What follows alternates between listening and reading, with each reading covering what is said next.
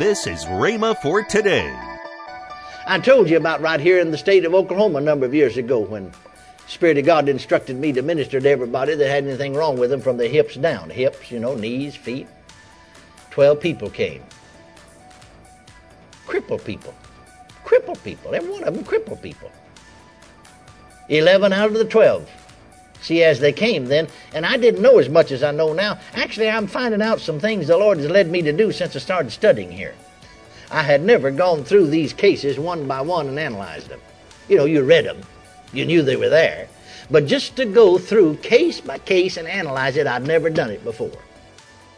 Welcome to Rhema for Today.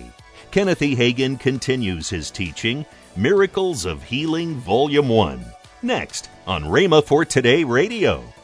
Also, later in today's program, I'll tell you about this month's special radio offer. Right now, let's join Kenneth E. Hagin for today's message.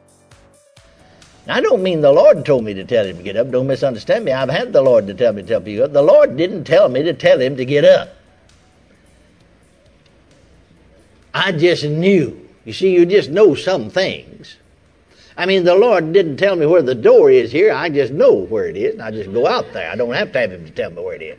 The Lord didn't tell me where the aisle is here. I just can see where it is. I know where it is, you see. And I know when it's time for me to leave. I don't have to have him to tell me. Some things the Lord may tell you, and then again, you don't have to have him tell you. You just know something because you've been there before. So I didn't have a leading to tell him to get up. I didn't have anything that you'd say from God other than just experience, knowing that that faith is an act. He said, I'm healed. I believe I'm healed. I said, well, act like it then. And so he began to act. I know another minister of the gospel, and I thought it was pretty good, especially him being Baptist. Visiting a lady of his congregation, only 36 years old, is bedfast with terminal cancer. And he'd gotten a hold of divine healing. And so there he was, visiting her every day just about and praying for her, because she didn't live but about 2 blocks from where he lived, the pastor. And so there he is there one day ministering to her, reading the Bible to her, and she told him, oh yeah, I believe it, I believe himself took my infirmities and bare my sicknesses. He said, no, you don't. She looked at him like he'd slapped her jaws, What do you mean I don't? I do too. I've heard you preach it. I believe himself took my infirmities. Well, he said, if you really believed it, you'd be up out of bed cooking it's in the afternoon, see, getting supper ready for your husband.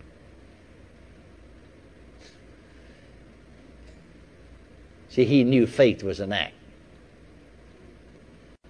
Dr. Duncombe told me, Dr. Duncombe's an Englishman, he used to have a little Bible school, Trinity Bible School here in town.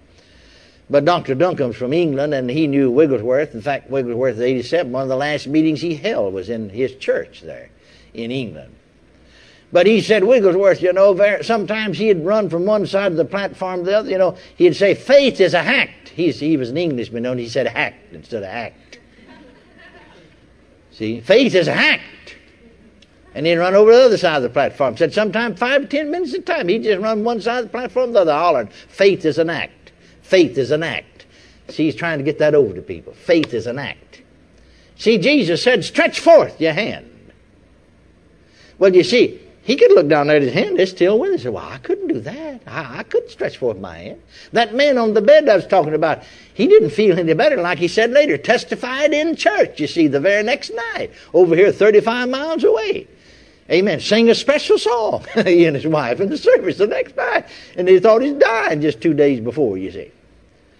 And he said, man, I never felt a thing. I was praising God because I knew I should, knew it's the Bible. And Brother Hagin said, well, just if you believe you're healed, get up and act like it. And I thought, well, boy, that's right, isn't it? And I started to act, and he said, man, I thought I was going to fall. By the time I'd made that second trip into the living room, back in the hall, though, streak just came through me. Glory to God, and I've been all right ever since then. Just been all right ever since then.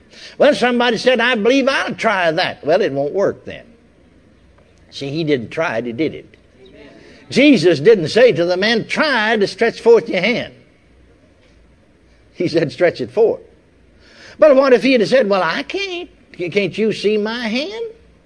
I told you about right here in the state of Oklahoma a number of years ago when Spirit of God instructed me to minister to everybody that had anything wrong with them from the hips down. Hips, you know, knees, feet. 12 people came.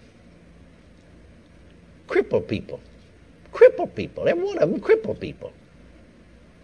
11 out of the 12. See, as they came then, and I didn't know as much as I know now. Actually, I'm finding out some things the Lord has led me to do since I started studying here. I had never gone through these cases one by one and analyzed them. You know, you read them. You knew they were there. But just to go through case by case and analyze it, I'd never done it before. And as I've done this study, I've sort of smiled to myself and said, well, I understand something I never understood. I didn't understand why the Lord said when I knew the word of the Lord came to me, saying, minister to everybody that's got anything wrong with them from the hips down, hips, knees, feet, cripple, whatever. Then as they were coming, he said, don't pray for them, don't touch them. Tell each one of them, then minister to each one individually, see, not just collectively, and tell each one of them to run. Tell a crippled man to run? Tell people, 2 or 3 people had been carried down there by 3 other people. One man carried by 3 other men. He can't get down there by himself. A lady carried by 2 or 3 men, and another lady helping her. She's so crippled up, she can't get down there by herself. People standing there on crutches, leaning on their crutches. Looked like it'd take them forever to get just a few feet. Tell them to run. Well, wasn't that stupid? Tell a fellow with a withered hand to stretch forth his hand. Wasn't that stupid? Tell the lame man at Bethesda, rise, take up your bed. Why, he can't even rise, much less take up his bed. Rise, take up your bed, go thy way. Amen. Yet the Lord said to me, tell them to run. The very first fellow down there, I said, can you run? It's so startling, the man on the end of the line over here. It's so startled him that he said, oh my God, no, I can't walk, much less run. And he couldn't walk. He couldn't walk. He couldn't walk. But did you know in a few moments' time, he's run up and down the aisle just as good as you could? Did you know that those folk, when I told them, each one by one, run. Ran those that they were holding up, ran right out of their arms. 11 out of the 12 were instantly healed as they ran. Now, they weren't healed when they started. I'll tell you, some of them made the awfulest start you ever seen in your life. And some of them there to begin with, they had to hold them up for 2 or 3 steps. But, man, they was trying to do it. Then there was a strength, there was a power, there was a life that came into them that they ran out of their arms. Glory to God. And hundreds of people saw it. Now we got down to the 12th one. Well, I thought that this lady, because it's a lady, she had arthritis, would just be thrilled, you know. 11's already healed right in front of everybody. Are you ready to run? Smiled as I said it. Oh, no, Brother Hagin, I can't run. I'm all stove up with this arthritis. Well, I said these other folks were too. I mean, some of them worse than you, and you saw them run. Yeah, I know they did, but I can't. See, what happened to her? She didn't get healed, the others did.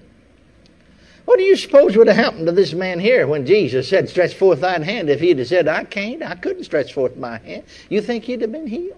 No, it was when he made an effort.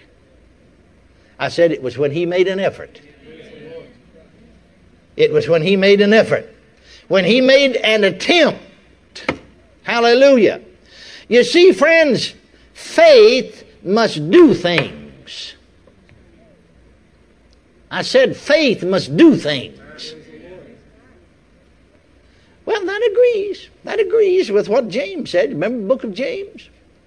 Now, King James translation has it that James said, faith without works is dead. That's a little blind to us. Because people jump on that and they get their mind on works for salvation. Well, we believe in good works, all right, but good works wouldn't save you. If it would, well, you wouldn't need Jesus. You see what I mean? But James is writing to the church, so he's writing to people that's already saved, so it didn't have anything to do with salvation. But Weymouth's translation of the New Testament in modern speech is a better translation and lets you see more clearly what he's saying. And it reads, faith without corresponding actions is dead, being alone. Going on talking about Abraham and his faith, said, you show me your faith without your actions, and I'll show you my faith by my actions. Praise God. Now that makes it clear, doesn't it? I said faith must do things. Now let me add a little something to that. Faith must do things that we have no strength to do.